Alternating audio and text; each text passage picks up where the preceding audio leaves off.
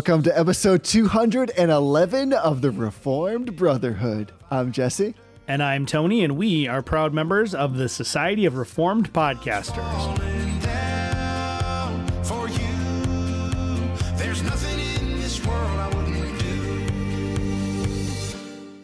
Hey, brother. Hey, oh, brother. So I have to say this to start off with, and I know we're we try to be more sensitive to not make an episode something of the weathercast or the reformed weathercast but truth is there really any better season than the autumn i don't want to say the fall because we don't want to misappropriate that term and make people feel like we're celebrating yeah. the sinfulness of mankind I wish that I could uh, speak from experience, but this year we've jumped straight to winter already in New Hampshire. Uh, Friday we ended up with like three inches of snow that still has not fully melted yet. So I woke up on Saturday morning. It was like 14 degrees out. So Ooh. we went straight to we went straight to winter. It's possible that people who are listening to this don't understand that concept. There are literally parts of the country where you move basically right from summer into winter. And that sounds crazy, but I received several images both from your wife and my mother of this snowfall. It looked glorious, like it looked pretty. Yeah. But the question is, do you want to have four inches of snow in October? Is that your jam? No, because it's not just four inches of snow, but it's four inches of snow on top of two inches of leaves. so, it, which which results in six inches of mud uh, when it comes to springtime. I love this. It's like a there's basically a grand algorithm or a formula to break yeah. all this down. That's New you, Hampshire math right there. Listen, I want to say I want to affirm you before we even get to affirmations and denials oh, because. Oh, I think it's possible you have crossed into like firmly understanding all things New Hampshire. The way that you just broke that down, that's a New Hampshire thing to say. Congratulations. Congratulations. You are yeah. fully New Hampshire indoctrinated. Yeah, I, I mean, I w- somebody mentioned mud season when I first got here, and I was like, "I what is what is this mud season?" And, and now now I know what mud season is. It's bad.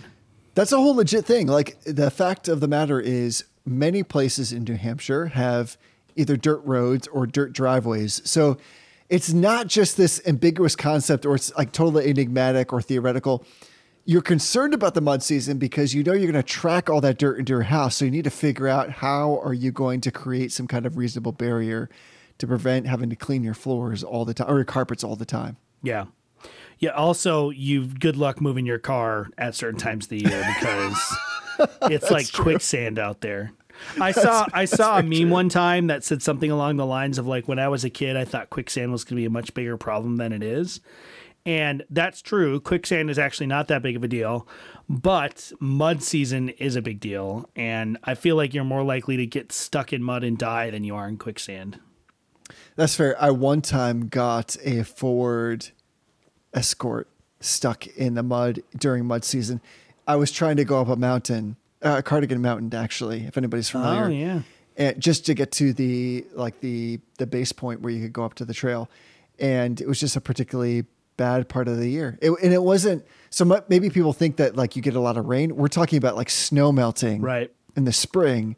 There's so much snow that it literally makes everything so wet. The ground, like the water table is so high that you just literally bury your car in the mud by trying to drive it. That's all that we're talking about. Yeah, you know those um those like museum exhibits where it shows like a brontosaurus sinking in the tar and like that's it that explains how fossilization happens. Yes. That's like real life in New Hampshire during mud season is like if you're not careful you're going to be found in like a million years by archaeologists. They're going to be like this is a Fortis exploricus. It's a special species of car. That's great.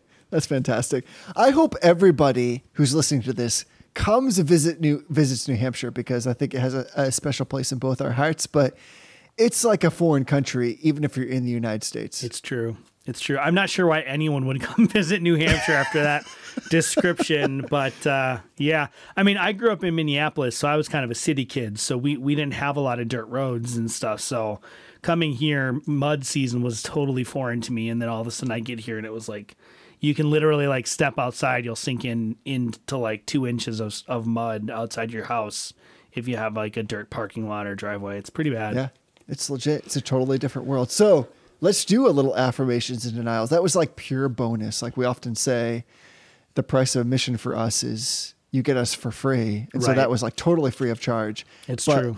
Would you like to kick us off with a little affirmation action? Yeah, so it's it's politics season, and this might be not the most timely affirmation in the world because not only will the presidential election have been concluded, although we may not have any idea who actually won yet, but will be concluded by the time you hear this, since it comes out the day after uh, election day, and also the Supreme Court has now been confirmed with a six three conservative majority.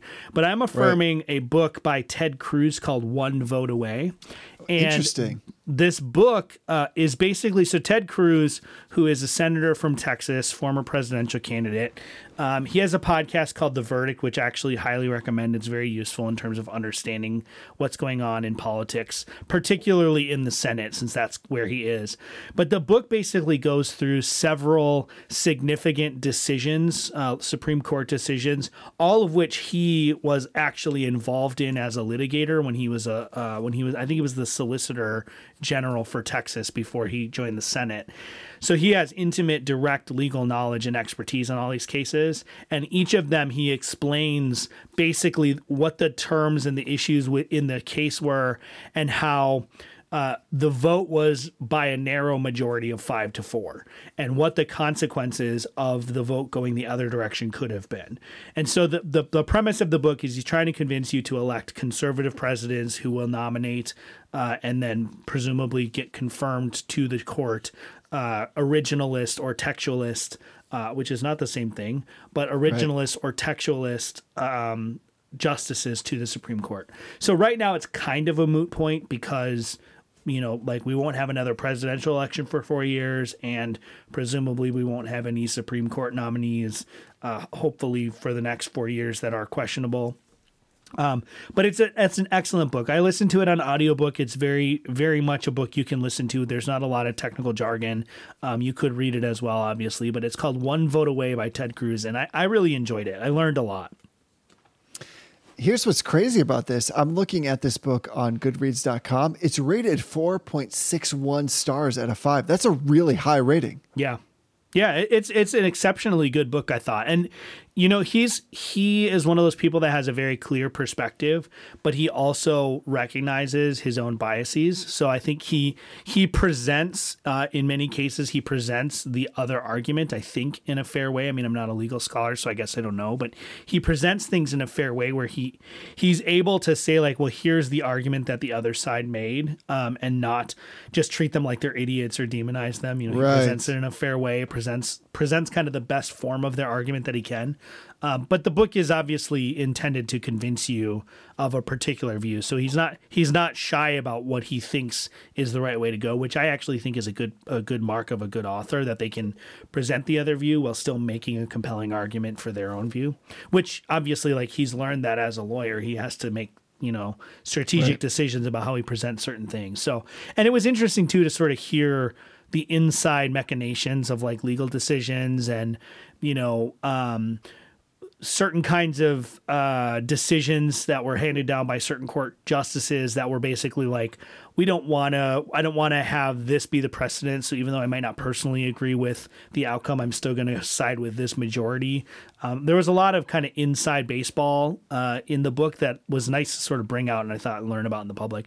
But also just as a side affirmation, his podcast verdict is, I think, is very good. It's it's a um, it's a little bit more rambunctious than the book is, but um, Ted Cruz just has a really fun, winsome personality too. I mean, he's kind of like a good He old does. boy Texas guy who's who's a little gruff around the edges sometimes, but um, but generally just a good dude.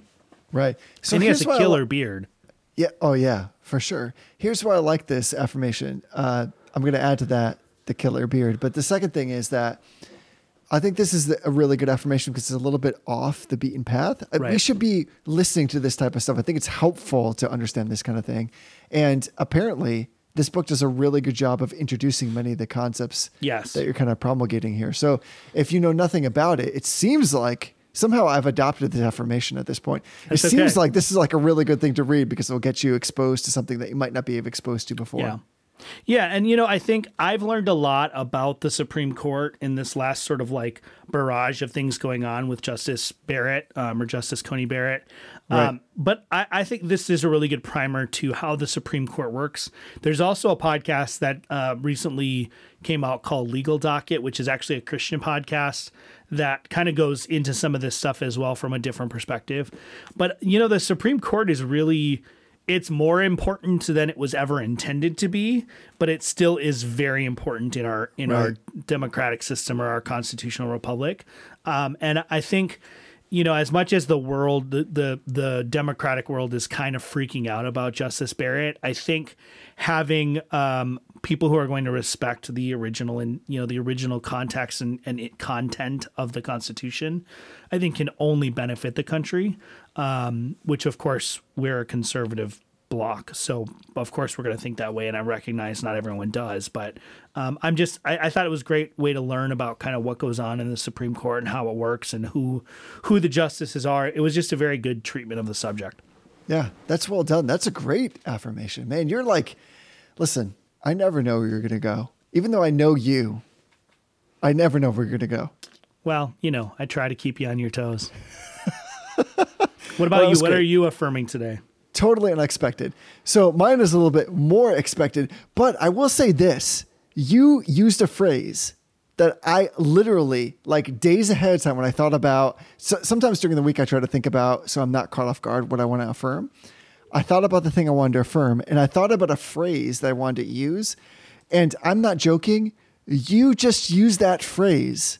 And I'm totally shocked yeah. that you used that phrase. Do you know what it was? No, I used a lot of phrases. Yeah. Okay. It was great. So, in making my affirmation, I was going to use the phrase, this is inside baseball. Oh, yeah. And this is inside baseball for us. So, what I'm affirming this week is sometimes people ask us, and by people, I mean, there was one time and it was one person, but they sometimes ask us like what kind of equipment we use, like for recording or for listening. And so one of the things that I use when we record or when I play in church is I use something that's called like inner ears or isolating earphones. It's kind of like more fancy, maybe earbuds, but I'm affirming with something called, it's a brand called Shure, S H U R E. And this particular model is 215 CL. They're marketed as professional sound isolating earphones. But the thing about these is it's kind of like your version of earbuds, a little bit souped up, but they're what we call like a neutral sound. So like what you get in these is like purely what things sound as they're going through like a sound system. So they're not over engineered. You're not going to get like a lot of bass. You'll get the appropriate amount of bass that's going through your system.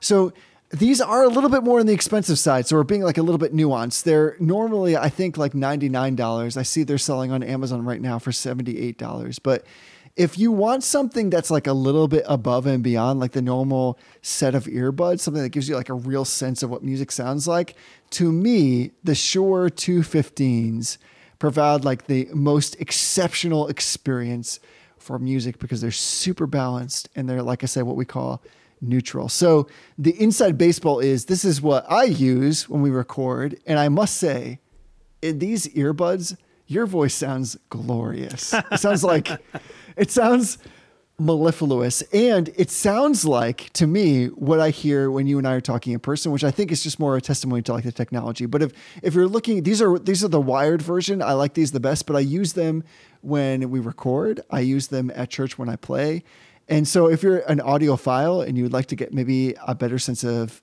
what music actually sounds like or as it was originally mixed, the Shure 215s are fantastic and I'm affirming them. Yeah, what a lot of people don't realize and you learn I've I would be having a little bit of a self inflation if I called myself an audio engineer based on what I do with the podcast. But what you learn when you're doing any sort of audio engineering is little tricks to make things sound better and to sort of cover up issues. Right. And one of the ways you do that is you up the treble and you down the bass. Like the really low frequencies, you cut those out. Yes. And sort of the mid frequencies, you maybe peak a little bit, but you crank up the treble and it makes everything sound really crisp.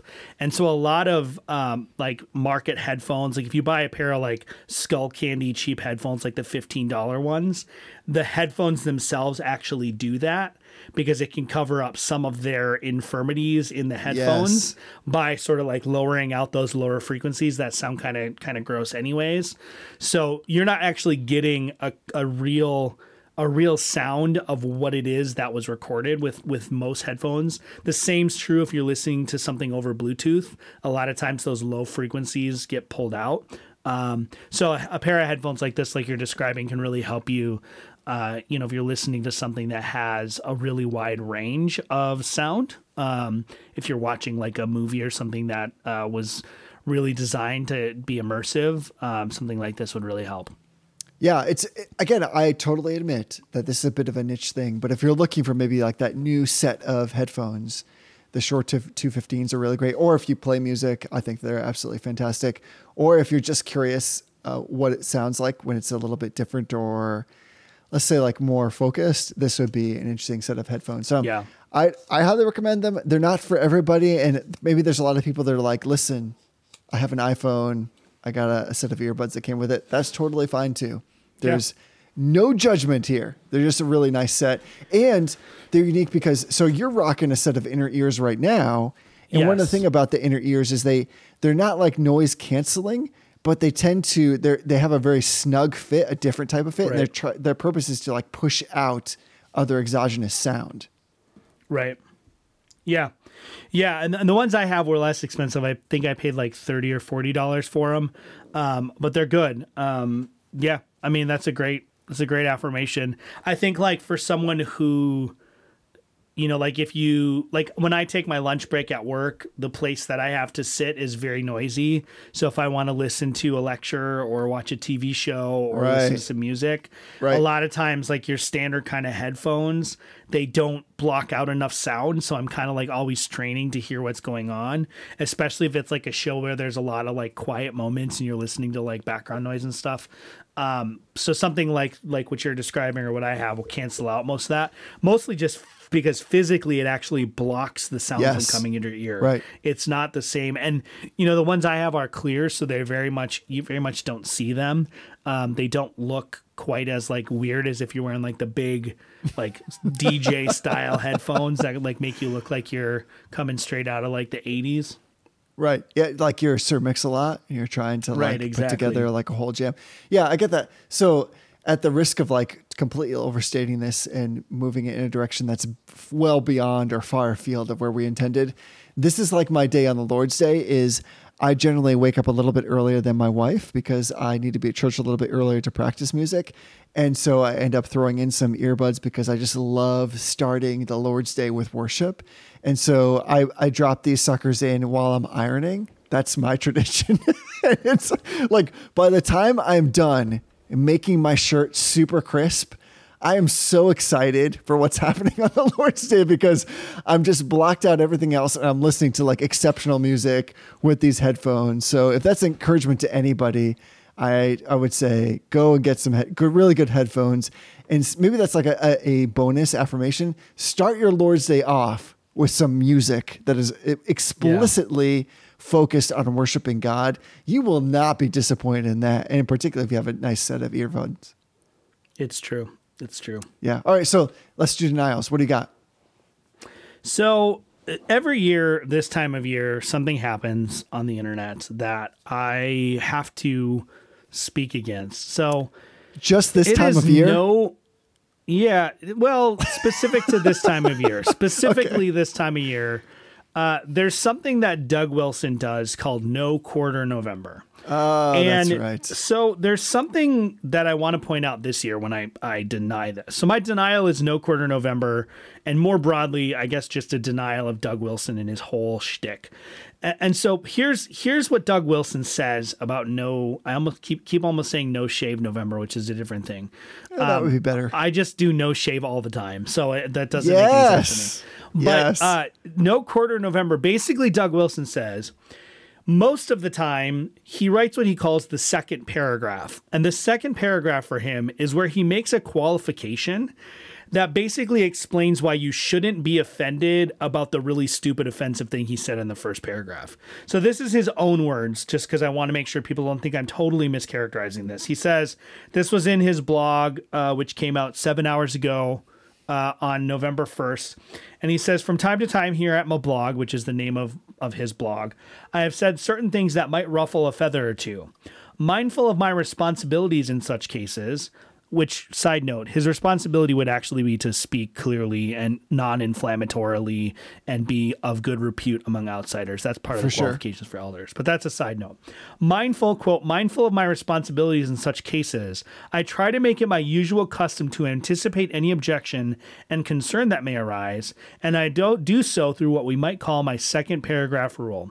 Somewhere early on in my offending in the offending post i will say something that will hedge my supposed outrageous sentiment around with qualifications and other forms of oleaginous balance. For example, I will say something like, please don't read this as arguing that all women are fat or something equally soothing.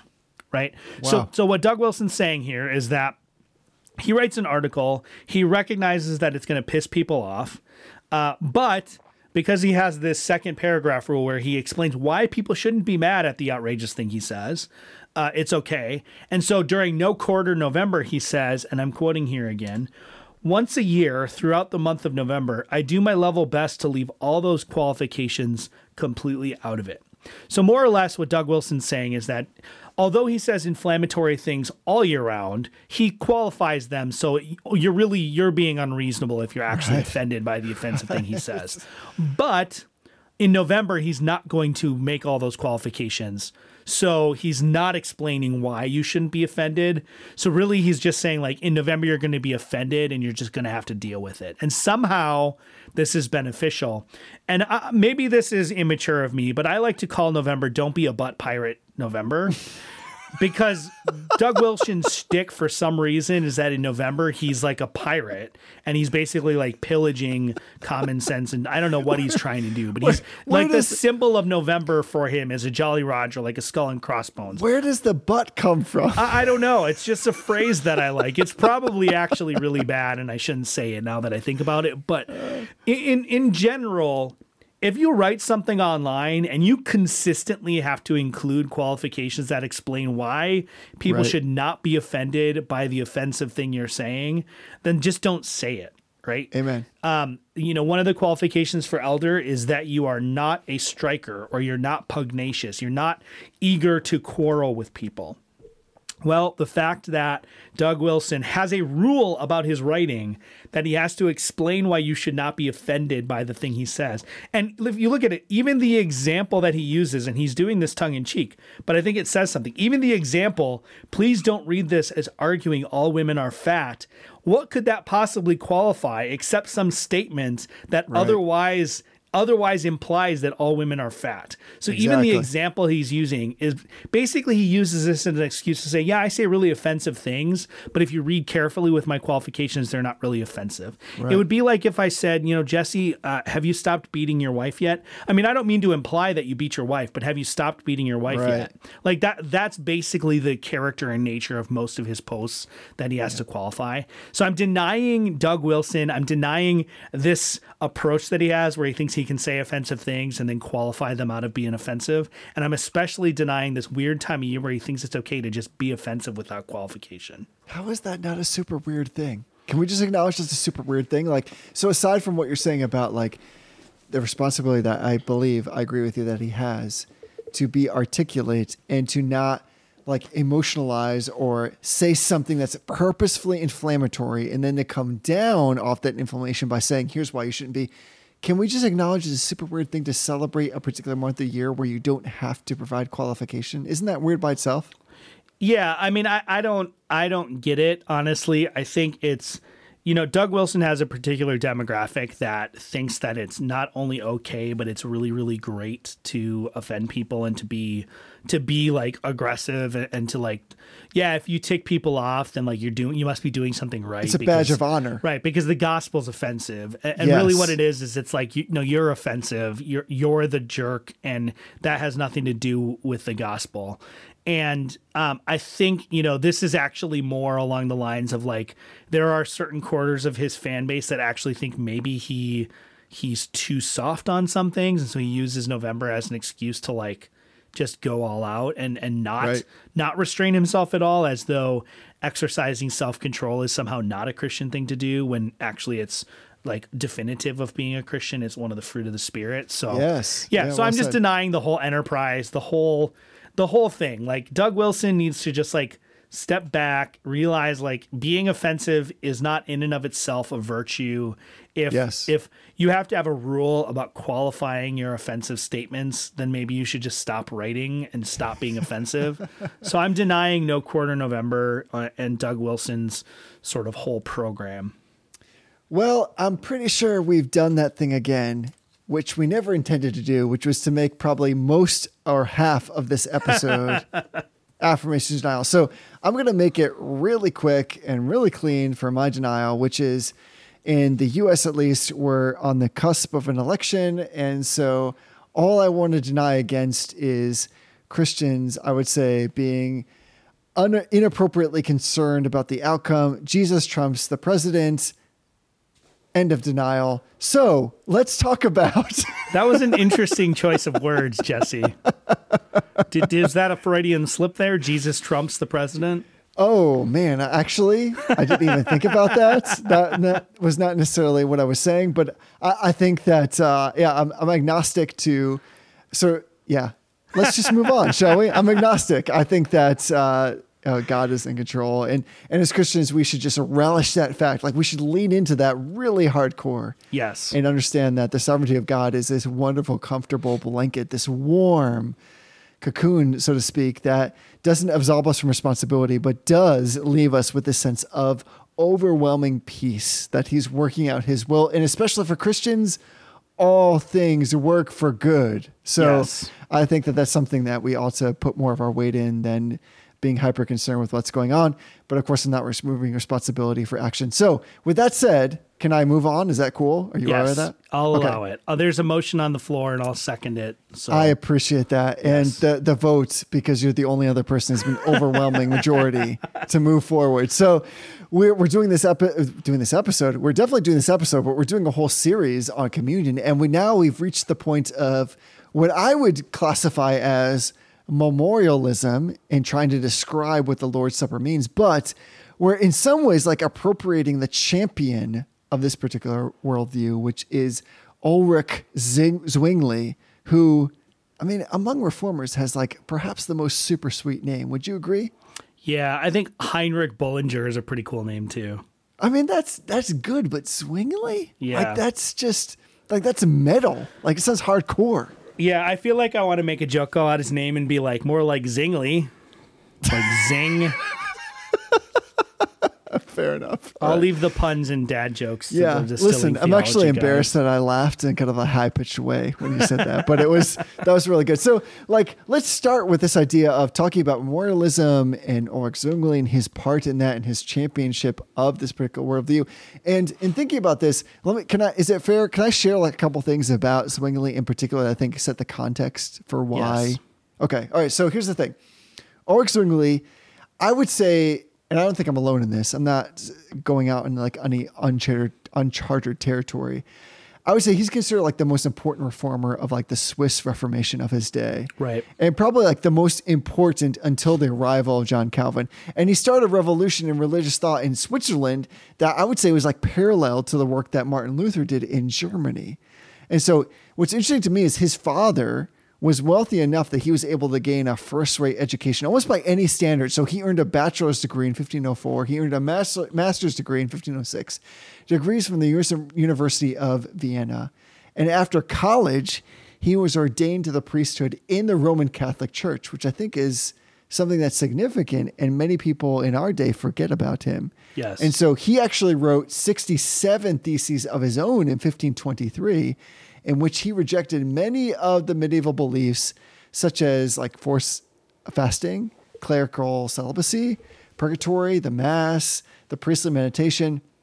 And while he was still a priest, and I love this about him because this is his personality, while he was yet immersed in the Roman Catholic tradition, he married the widow who was named Anna Reinhard a year before Martin Luther married Katharina von Bora. So here is a dude that's like a really enigmatic, like very interesting in his own right. And so I, I bring all this up because he was one of the persons to champion this idea of the Lord's Supper as a memorial. But I would say he's not the first to have this idea, but he is a unique person and he gave a voice to this idea. And so we often associate him with this particular perspective. Yeah. And, you know, last week we talked a lot about how Luther's view is kind of defined over and against the Roman Catholic view. Yes. And Zwingli's view, in a lot of ways, uh, sort of follows a similar kind of track, except Zwingli's view ends up being defined over and against Luther's view. Right. So it is the case that Zwingli and Luther, at least according to Zwingli's account, now who knows whether it's true? Who can even understand them? Um, Zwingli claims he his claim is that he did not have access to Luther's views when he Yes. was developing his theology. Yes. And we don't have any real good reason other than the fact that it like they're so strikingly similar. We don't have any good reason to discredit that account. So Zwingli's view on justification, on scripture as the sole authority or as the, the chief authority in the Christian life, um, the final authority in the Christian life, his views and Luther's views are really kind of developing in parallel to each other, not cross pollinating.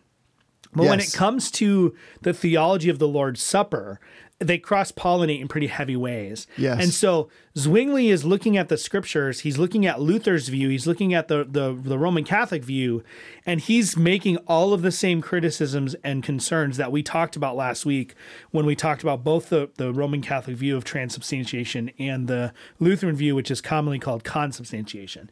And that criticism is that it confuses the attributes of each discrete nature within Christ and communicates them to each other rather than to the person. Right on. And so Zwingli develops his view with an eye towards keeping those things distinct. And the error, as we'll see that he goes into, is rather than just keeping them distinct, he actually bifurcates them and separates them entirely.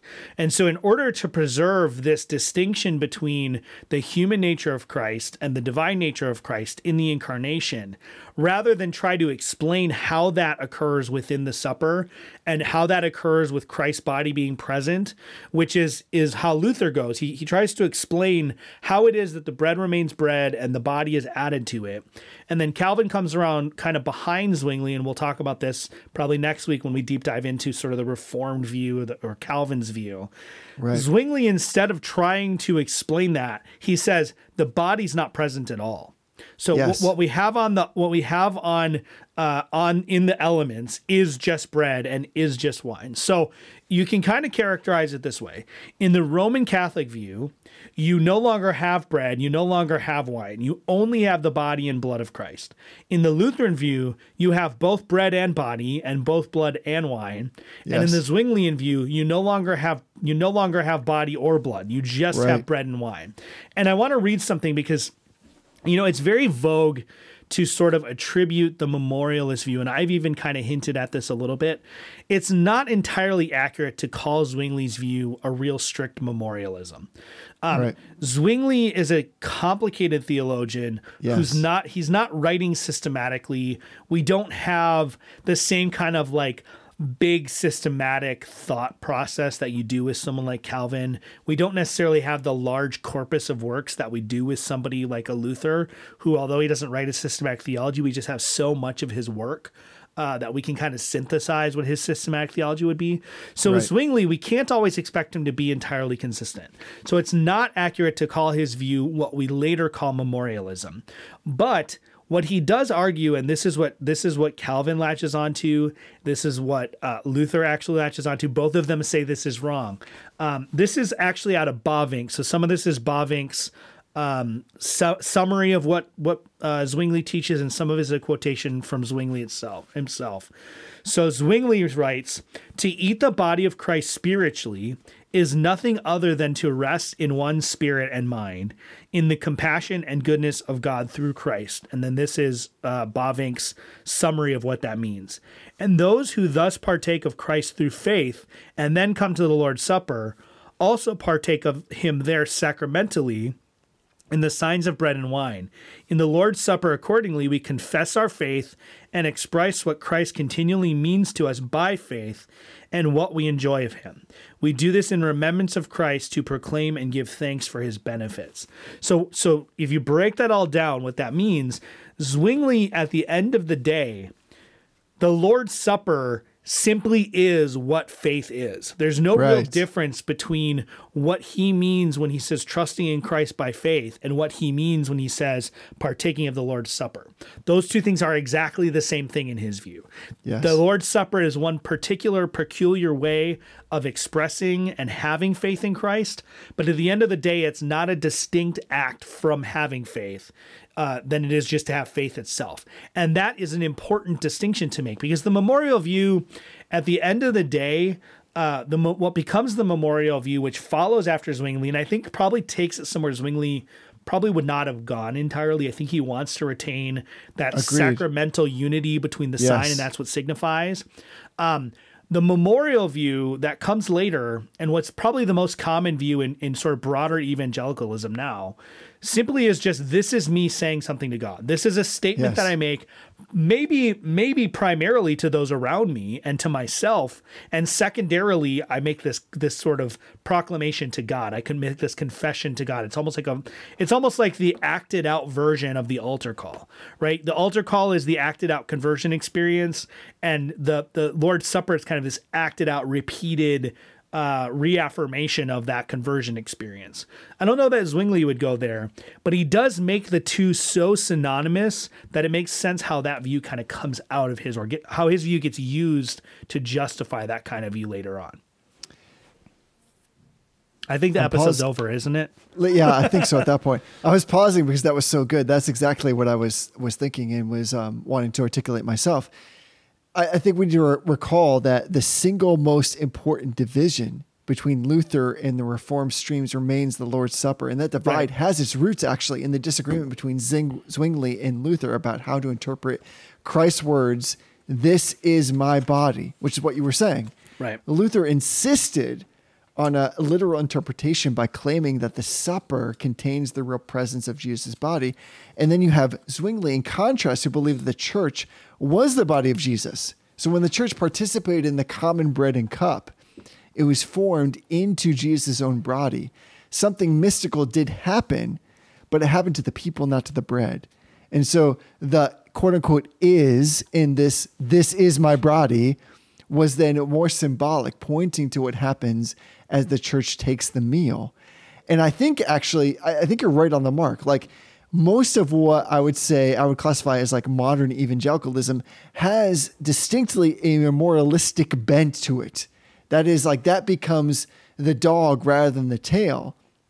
And Zwingli did not see like this need for like some kind of sacramental union in the Lord's Supper because of his understanding of the sacraments. He threw off this huge display of extravagant absurdity and unintelligible mysticism, which from a very early period had been gathering around the subject of the sacraments and which had reached its full height, I would say, in the authorized doctrine of the Church of Rome. So, like we said before, these men are subjects of their time. They're influenced by what's happening here. And so he's pushing against that in its entirety. And I'd say that he probably throws out some of the baby with the bathwater, but I think it's unfair to say, well, he was just like completely concerned with making this like some kind of intellectual reflection of the fact that or memory of that God had done this thing through Jesus Christ because Zwingli's denial of the quote unquote real presence did not result in neglecting of the sacrament that would characterize many of his I would say like fellow followers in the centuries to come. He saw virtues in the Lord's Supper that proved its importance for the Christian life. And some of that was a representation of the elements in the body and the blood. So it's it's not as if to say, like I think you're being really fair and charitable to him in the sense that like Zwingli wasn't like we need to destroy everything. Also, can I just say, can we agree? Can you and I agree upon the fact that like Zwingli was a bit of a like the rogue dude? Like yeah. he wanted to smash everything. Yeah, and he yeah. wanted to pull so far away from the Roman Catholic tradition that in some extent he was trying to prove a point that like just don't get involved with this nonsense. It's it's so far away from what the scriptures teach that I want to destroy it all. Even though what he's saying is in destroying it, I'm not saying to throw out everything. I'm just saying you need to pull away from that paradigm completely. Yeah, and you know Zwingli Zwingli falls a little bit into in this at least in this particular area, and I, I've read some arguments that it extends into other parts of his theology, although I haven't I haven't seen that personally. He falls into a little bit of uh, sort of a dualism where he he holds up the spirit and not not like the spirit capital spirit Right, but spirit you. and and physicalness or body spirit and flesh he holds these as utter antitheses. So they're they're totally opposed to each other. And so for for zwingli he actually ends up in a very similar place to where like the gnostics or the docetists do in reference to christ's incarnation itself where where to say like well there, the, there's a contrast between spiritual and physical that's so hundred percent. It's so complete that to to sort of posit that the physicalness of Christ and the spiritualness of Christ are somehow both present in the supper is antithetical to everything that he kind of taught. Yes. And I think that's part of the issue that we run into is that the sacraments themselves are actually, and this is the blessing that, uh, of God in this, the sacraments themselves actually allow us to bridge that gap between our sort of so called spiritual senses and our physical senses, right? One of the things we talked about when we talked about the second commandment and the, the traditional reform view on it is this dissatisfaction with plain spiritual things, right? Right. we we want to have our senses pleased. We want to have our senses sort of tickled. And so we crave visual idols or we crave some sort of demonstrative worship that's not sanctioned by the scriptures. And the blessing of the sacraments is that it is actually a visible sign and a, sen- a sensual, and I don't mean that in like the lurid sense, but it's a sensual experience in that God actually engages our corporeal physical senses in the Lord's Supper in order to bridge that gap between our physical and our sort Yes. of spiritual senses. Right on. And so for Zwingli, he kind of casts that out and says, like, no, that's not what's going on in the supper. Right. And one of the things that um, I think is a fair criticism of him is that this just doesn't comport with what the scriptures teach, right? Right. The scriptures argue that the Lord's Supper is so significant of a thing that to improperly discern the Lord's body in the supper actually led to sickness and death in the Corinthian church. So to simply say like this is a memorial or this is one of the ways we express faith actually led to like the physical death of the saints, which is what Paul seems to be saying in 1 Corinthians 11, 11? Yeah, 1 Corinthians 11 Yes. seems like that's not quite a full comprehension of what that passage argued. And of course, this is this is as you said, this is the single the single most divisive issue uh, within the Reformation parties. It's not really so much of a divisive issue in the Reformed churches now, or even among evangelicals and Reformed. There's not a lot of fighting going on about, you know, what the Lord's Supper is. We all kind of acknowledge those other views, and we're okay with that. But in in the Reformation, and this is something that we as you know 21st century Christians with with hundreds of different denominational choices don't get is that this first generation of reformers came out of a situation where if they were really well read, they might understand that the church had split in 1054. They might Right. have some semblance of understanding of the Great Schism. Probably did. But this idea of sort of this splintered church that comes about honestly as a result of the Reformation, it really is a, a consequence of the Reformation. It's not something that that we should sort of like revel in, but it's a reality that all of these different denominational views come about because there's no real strict centralized authority who kind of holds it all together um, that was inconceivable for these first and second generation reformers. And so Zwingli and Luther come together at the Marburg Colloquy and they agree on something like 15 out of 16 points that they brought to the colloquy. And the one point they could not agree on was, and it seems nitty, like really nitty gritty. We look back at it now and we're like, that seems like such a small thing to disagree on. And maybe it was, but they obviously didn't think so. It was this physical, corporeal presence of the Lord Jesus Christ in the Lord's Supper. Right. And it, it may be apocryphal, although it fits with Luther's personality. There's a story that kind of the parting shot that Luther had at this colloquy is, you know, he keeps on just repeating, this is my body, this is my blood. Right. He just keeps on repeating it. And Zwingli apparently is trying to like explain to him, you know, like, well, you know, like sometimes the the the scripture uses similes, it uses these figures of language, and apparently Luther takes out his knife and carves into the table hoc est meum corpus, right? This is my body. Right. And that that really solidified the division between the Lutheran and the Reformed churches. That would never fully heal. I mean, we have we have fairly good relationships with Lutherans now. Like we're not trying to kill each other like they were sometimes in the Reformation. But this really cemented the fact that there was going to be different Protestant bodies. Um, you know, and there's some speculation that had Luther lived longer or Zwingli lived longer, that Calvin maybe could have brought them together. Historically, that didn't pan out, but this was a really big deal for them at the time. Right. Yeah, I agree with you. Maybe we should add to our. I think we we've at some point create a collection of sayings that could be bumper stickers. Based on what you just said, I think one of those should be "Go and hug a Lutheran." Yeah. Seems like the kind of thing that we would a- advertise.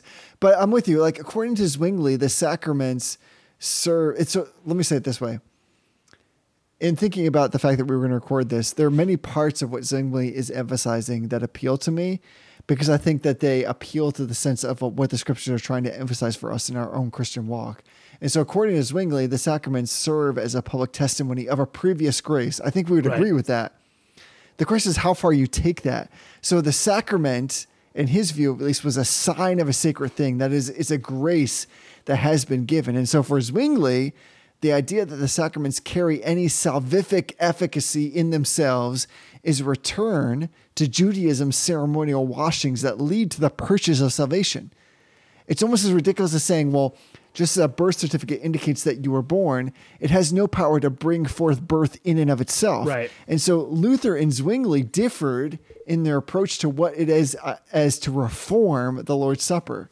And so whereas Luther sought to prune these like bad branches off the tree of Rome, Roman Catholicism, this idea of like sacramentalism, Zwingli believed the problem to be rooted at at least partly in sacramentalism itself.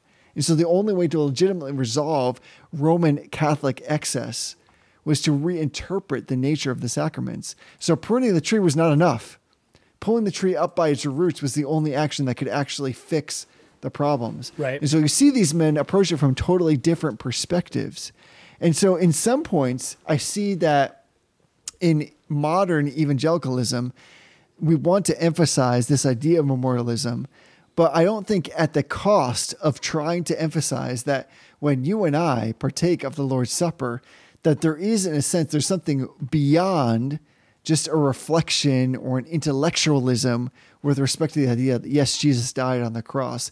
There's something more than that. So, like as as we're engaging and trying to evaluate these arguments, I guess my question, and I want to hear your perspective on this, is how far do we take that? So, without getting into like the Reformed tradition, are we saying that? I think what we're saying is that Zwingli took it way too far. But the question is like, how far is too far? Yeah. Yeah. You know, so we talked about how the Lutheran view, in our view, and, and in Calvin's critique and the, the critique of the Reformed tradition as a whole, Luther's view collapses into a kind of monophysis, monophysitism or eutychianism. That was where- well said right there. Thanks. Where yeah, it was it was tricky. Um, where the the body and blood of the Lord being present in the sacrament corporally Yes. means that there's a confusion between the two natures of Christ. That the, that the Absolutely. attributes of one nature are communicated to the other, and we'd say that's that's too far in the wrong in one direction. But Zwingli, in his zeal, which is kind of a good description of just about everything that Zwingli did, was zealous. in his zeal to push against that, he actually goes too far to the other side. And he so divides the person of Christ into physical and spiritual that he actually ends up falling in this particular area. I don't know if this extends to the rest of his theology. Like I said, I've heard arguments that it does.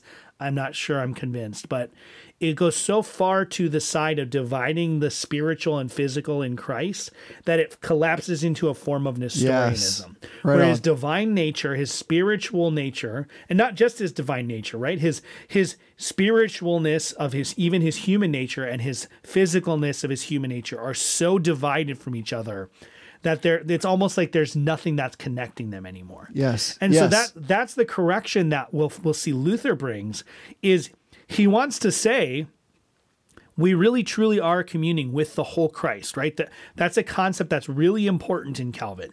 The whole Christ. We get everything that Christ is, we get when we are united to him and that we'll talk about it next week. We'll go into more detail, but that the totus Christus, the whole Christ, is really, really critical. And so Calvin looks at it and he says, Well, no, Zwingli, what you're doing is you're saying we're only getting part of Christ in the supper. We're only communing with him spiritually in the supper, and we can't divide Christ spiritually from Christ physically. So I want to read something out of Calvin here. It doesn't say he doesn't specifically call out Zwingli in this, but I think he probably has this view in mind. This is from Institutes Book 4, Chapter 17, and it's section 7. He says, I am not satisfied with the view of those who, while acknowledging that we have some kind of communion with Christ, only make us partakers of the Spirit, omitting all mention of flesh and blood, as if it were said to no purpose at all that his flesh is meat indeed, and his blood is drink indeed, that we have no life unless we eat that flesh and drink that blood, and so forth. Therefore, it is evident that full communion with Christ goes beyond their description, which is too confined. And then he goes on later, and we'll talk about it next week, but he goes on later to explain his view kind of in light of that. And I think I think that Calvin is right here, is that Calther Cal, Calther Calvin is agreeing with Luther in saying that when Christ says, This is my body and this is yes. my flesh, and in John, when he says, No one shall have life except those that eat of me, my body is true food, my, my blood is true drink. When he says those things, he's not just making it up, he's not just using a figure of speech. But he wants to say that Luther doesn't go far enough in understanding that this communion is not merely physical. It's not merely a matter of physical consumption. And of course, Luther wouldn't say that necessarily, but Luther is so concerned to emphasize the real corporeal presence of Christ in the supper that it's almost as though that's all there is. It's almost right. as though we're just munching on a piece of Jesus, and that's all that's going on in the supper. Is that it's almost like a magical experience where, like you, and, and that kind of gets to what we talked about with the Roman Catholic view. Like it's it ends up being a form of like practical cannibalism, and right. cannibalism usually comes from the fact not that Lutherans are cannibals or Roman Catholics are cannibals. But cannibalism itself has this idea that by consuming the flesh of a person, you somehow gain their power.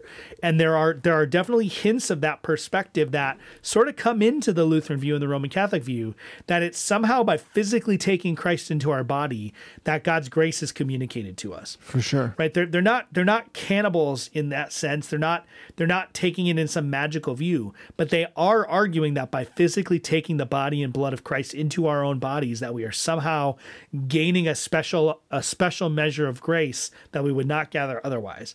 And Zwingli's responding to that view, and I think it's understandable why he responds the way he does, because that is a major abuse in the Roman Catholic Church. It's a major source of confusion in the Eastern Orthodox Church, and it's something that honestly I don't think the Lutheran Church went far enough in reforming. But right. Luther, uh, Cal Zwingli, in a lot of ways, just swings that pendulum way too far yes. against the abuse of a thing, not recognizing that somewhere in the middle there, not in some sort of like golden mean Hegelian model, but somewhere in the middle there, some synthesis of the two actually suffices to account for the biblical data to give us that true communion that Calvin's getting at with the whole Christ, not just physically, not just spiritually. Right. I'm I'm right with you. I, I hope that I mean the reason why we want to undertake this whole series was at least to challenge people to be able to articulate what it is that they understand is happening in the Lord's Supper. And if you're listening to this and thinking, wow, there's there's all these different perspectives, and maybe I haven't given an appropriate amount of time to process or understand or to weigh them against the scriptures, I think that's okay. In the sense that like there's a lot right now in just kind of modern evangelicalism that would say like this is more or less like an innocuous event. Like we do it and we do it with some kind of regularity, and there's something about it that we know is part of our tradition, but we don't really know what's happening, and it's okay to fall under this umbrella of mysticism. But the question really be, well, what's mystic about it, and how do we understand it? And so I hope that in the course of us trying to introduce this conversation, you yourselves are having other ancillary conversations in which you're trying to process and would be able to explain even to like a non-Christian what it is that you're doing when whenever you participate in the Lord's Supper, you're participating in it. And so I think that hopefully, if nothing comes out of this, it's going to be some kind of spurring on of people to really process what's happening. So there's a lot to think about here. And I think we have wonderfully like reasonable listeners. So I hope they're going to listen to this and they're going to go and look to the scriptures and they're going to weigh these different perspectives that we're talking about. And I, I know that we have people that are like wonderful and really like strong and discerning listeners. So they're probably seeing how we're like building these arguments or we're going through the different worldviews. And so I hope that they're seeing that we're moving towards something, we're working in that direction. I actually, I have no doubt that they are. And so I hope that this has been helpful in people being able to process a, a certain maybe facet of theology that has been underemphasized or is in a bear market. Come and embrace this. Like if you can't Yeah. express what's happening on the Lord's Day when you partake of the Lord's Supper, that is a problem because this is one of the sacraments that we're saying is like pivotal, is important, is this is central to the Christian expression of like true Christian religion. And so it's if we can't articulate this well, then we're actually doing a disservice to ourselves and to the Lord Jesus Christ. So let's get after this, loved ones. Let's really Yeah. understand what's happening here. And let's be able to express it to those who are around us in the family of God and those who are outside the family. Yeah, so so this has been, uh, I think, a good discussion on the subject. I'm excited to kind of keep going next week on the, the Reformed viewer Calvin. I Prob- really thought you were going to say definitive. no, I don't know if it's definitive yet. We still have more to say in order for it to be definitive. But I mean, like the definitive perspective On on memorialism. Yeah. Yeah. I could go there. This is the definitive Zwinglianism episode. I don't actually think I've ever heard another podcast that did a full episode on Zwinglianism, so we may Really? actually be there on this one. But so let me ask. Let me ask this. Like, uh, sorry, I'm interrupting you. I'm, I'm curious. Like, I, I, so I'm just going to come out and say something that I've only it's only been in my head, oh, but I've suspected. Do you think like the modern evangelical, like kind of the baseline perspective, is memorialism and Zwinglianism without even knowing it? Oh yeah, for sure. I, I think most people, if you ask them what, most people in broader evangelicalism, for sure. Um, but I can remember even as a as a person being confirmed in Lutheranism, um, I, I was I was under the impression that this was m- mostly just a symbol of of what was going on. And I remember one time I I I I've mentioned before that I for a short time I actually had decided to convert to Roman Catholicism, Right. and at the same time I was still helping lead these youth camps at a. It wasn't a Lutheran church per se, but had Lutheran more or less Lutheran theology. And I remember at one point we were doing communion at camp, and some one of the kids had like spilled communion juice, and Yeah. I went and got a paper towel to like wipe it up. And the pastor was like, and I kind of was like, I held on to the paper towel because I wanted to ask him, well, what do we do with this afterwards? We'll talk about this when we get to kind of the grab bag episode, I think. But one of the outflows of a lot of this theology is is what you actually do with the elements in, in various circumstances. Yes. And I remember I I said to him like, well, what do we do with what's the proper way to dispose of this after you know something like this happens? He goes, well, you just throw it in the garbage. And I, I said, well, but this is this is the blood of Christ. Like, the, and I was coming at it from sort of this sort of Roman Catholic leaning of thinking this was actually really like almost transubstantiation level kind of veneration. Not quite there, but I was sort of leaning that direction. And and I was like, what do you mean this is the blood of Christ? He's like, well, it's a symbol of the blood of Christ, but it's just grape juice. Right. And this was a Lutheran pastor, right, who, who had been a minister in a Lutheran church for many Right. years. He was now the pastor of an evangelical covenant church, which is broadly speaking has Lutheran tendencies. And he just said, well, it's just a symbol. So so there are definitely a lot of people out there, even in other traditions that don't hold classically to a memorialist view, who more or less view the sacrament as just a symbol. And I think even within the reformed world, because we'll find out Calvin's view is kind of weird and complicated. Like it's not really a straightforward, simple view. Um, Calvin is so clear and so articulate in so many other things, but in this one area, he can be kind of hard to understand. I think people default to this idea that there's this binary reality that either it's really blood and bo- really body and blood, or it's not at all. It's not at all anything besides Exactly. um, besides you know bread and juice or bread and wine or whatever there's no intermediate state, there's no intermediate position for most people because it's so complicated. They default to well, it's, we know it's not actually physically body and blood, so it must just be a symbol. And what Calvin is going to say, we'll find out. Sneak peek, spoiler alert, whatever. The fact that it is a symbol is what's so significant. And it's, Right. I didn't mean to use the word significant, but it's kind of ironic that I did It's it, okay. it, it, it, the sign itself is what unites us to Christ by faith. And so, so it, it becomes this really important thing to understand that it's not a physical reality. It's not purely a spiritual reality, Right. but it, it's something else entirely. To even say that it exists between Zwingli's view or between Lutheran and Memorial view isn't even accurate. And Yes. Bavinck actually gets at that. It's it exists above and kind of beyond either of those binary views. It's sort Different of a plane. totally different third thing. So I think you're right that this is a this memorial view really is kind of the default position that a lot of a lot of even reformed people have. And that that's really troubling because it's funny and then we'll we'll wrap up because we're on like hour 2 of this 1 hour podcast. Um it's funny because when I first kind of came into a self awareness that I was a reformed Christian, you know, I came in sort of through this weird perspective where I was just reading the Bible and coming to conclusions. And it wasn't until later that I realized that all my conclusions were basically the same as the Westminster Confession. But I was I was coming into this sort of conscious awareness that I was a Calvinist or Reformed Christian, and I mentioned to one of my theology professors that I was just getting to Calvin's Institutes for the first time, and he kind of chuckled and said, "What do you mean you've never read the? How can you call yourself a Calvinist if you've never read the Institutes?"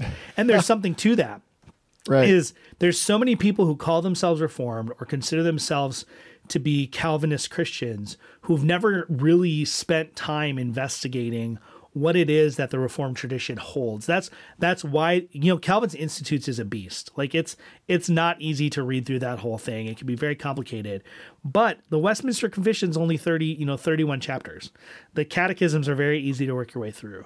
And this this theology is articulated in pretty clear ways. So i would i would say most people who are reformed or say they're reformed have never investigated these in depth. And because of that, they sort of default to the non Roman Catholic view, which they Right. understand to mean is a purely symbolic or purely Yes. sort of confession oriented, my confession of faith oriented view of the supper. And that just really isn't isn't in line with the broader reformed tradition. So I take it we don't need to record next week because let's you just just, basically.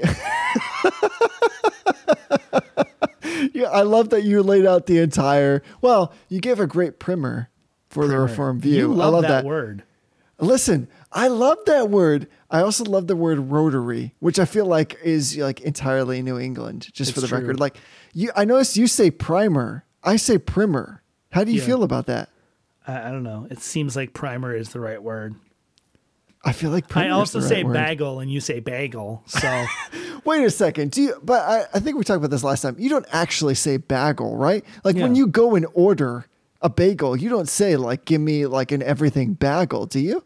Yeah, I say what I actually Are you say serious? Is, what I say is, can I please have one jalapeno cream cheese, well, jalapeno cheddar bagel toasted with extra plain cream cheese? And Okay. actually, I say two usually, but I For do say record- bagel. And you know what? Not once has anyone at the bagel store looked at me and go, "What? Do you mean bagel? but, but listen. do you mean that's be- bagel?" that's because you're paying. You're about to give them money. no, no, no. But if they didn't understand what I was ordering, they would ask me for clarification. Well, listen, they would be like, this is a bagel store. He clearly got the lo- wrong emphasis on the vowel. That's okay. I understand what he wants. I'm pretty sure that's what happened. But for the record, can I just say This is the like of our show, Jesse. That that is a, listen. We We're had a great done. run. I'm okay with that. This was great. Honor great run. everyone. Eat a bagel. But um, that sounds like a delicious, absolutely delicious bagel. I would eat that. It's I good. didn't know that you were down with the spicy. I thought you were not as down with the spicy. I like spicy. Oh, okay. I mean, I want to like have some like semblance of taste after I'm done, but Well, no, no, no. Listen, spicy is only good in so much as it's flavorful. We- I don't need capsaicin. Like, I don't want it to be like, you know, just straight tear gas on my bagel. But I'm saying, like, there should be some flavor. I've never heard you use that, though, actually, like in person. But maybe we've never actually partaken Yeah, of bagels together. Is that possible? I don't think we have. We got we need to change that. All right, no nobody cares about any of this, Jesse. We should we should wrap it up here. Actually, here's the thing. This is what I've learned of us doing like what is it 211 podcasts uh, now. I've learned that the thing that we think will trigger people will never actually be that thing. it's a true. side conversation. That's the kind of thing we'll get feedback on. We'll get like a it's like half dozen emails on people will be passionate about how we pronounce bagel or bagel. All this theology, they'll be like, "Yeah, I don't care." Yeah. How did you say the word bagel? I would just like, you know, I want to throw it out there that everyone who agrees with me about how to say bagel should do something. But in reality, I just don't care. I know that this is the right way to pronounce the word. No, And it doesn't matter. Ah, that's, it is this a matter. Midwest thing? Is that how your people? I don't think even people in the Midwest. Although it's funny, I did hear Scott Schultz on Reform Pilgrims the other day said soda pop. Uh, he's from Iowa, I think. Yeah. And it just warmed my Minnesota heart to hear someone call it soda pop. But but here's the thing: you, when you say soda and you say the word pop, you're pronouncing those correctly. I don't have any issue with like you using a different terminology. Yeah, and when I say bagel, I'm pronouncing that correctly too. I don't know. Already, we're gonna get tons of feedback on this, and I'm gonna love it. So I'll just let the listeners weigh in. I just on which is invented a new meme, and I'm going to describe it because I have really terrible photo editing skills. All right, let's hear it. I would like to have somebody take the meme that has Sheldon from Big Bang Theory, and he's got the sign that says Bazinga. And I want someone to Photoshop Zwingli's vase, face onto that, and I want the sign to say Bazwinga. I don't know what the meme is used for, but it's a that's a million dollar idea, Jesse. Yeah, that's great. Listen, we've done that before. We've had lots of great ideas, and we this is free of charge. Again, we just let people absorb these ideas and take them and use them for their own profit and leverage. That's what we do. You're Yeah. welcome, people. Well, Jesse, before we wrap up, uh, I want to just remind people we do want to do a question cast specifically on Yes. the Lord's Supper. Thank you for saying this. Send in your emails. Uh, we're gonna we always privilege voicemails because I mean you guys are probably especially now after like an hour and fifteen minutes are sick of hearing our voices, but we want Right. to get other voices on the show. So Jesse, I'm gonna put you on the spot, and you're probably gonna forget it. But do you remember oh the phone no, number? no! Don't do this to me. I actually have. I have to pull it up. I have. Don't even. Let's not even do it. All right. Just give the number. question cast is canceled. Just kidding. So the phone number is 60 607 444 2767. And that Were spells you gonna out. say? I Were was. you gonna I was going to say 603? 603. I was, yeah. Yes, okay. And that spells spells out, Jesse, bros. Bros. So call and leave your voicemails with questions about the Lord's Supper. Uh, you know, whether it's questions about any aspect of this, clarifications on anything we've said, Yes. or questions that have come up that we haven't addressed. We love to hear uh, listener questions. We love to answer listener questions. Yes. And also, you know, if you if you don't have if you're outside of the U.S., we have listeners on every continent. Um, feel free to record a, an MP3 or a WAV file and email it to us, or send your question the good old fashioned way in, in like text characters or whatever uh, to info at reformbrotherhood.com. Yes. And we'll put those together and put together a question cast specifically on the Lord's Yes, Supper. that's so good. I meant to say that. And can I also add, before we close this thing out for real, that please send this is giving you license and excuse. If you have like a question that you think is like quote unquote embarrassing, or you like to ask, like, for instance, I'm just going to say something totally off the mark. Is there special power in selecting the communion cup that's in the center of the tray? ask that question. That's oh, that's man. okay. Like this is the place to say like, can I have? I'm gonna borrow something from you, like Doritos and Coke as Yes. communion. This is why we're throwing it out there. Let's all have this conversation where we ask all the questions we've forever wanted to ask. Yes. It's a safe place. It's Yes. very safe. So, Jesse, now that we have both run our course on this episode, until next time, honor everyone. Love the brotherhood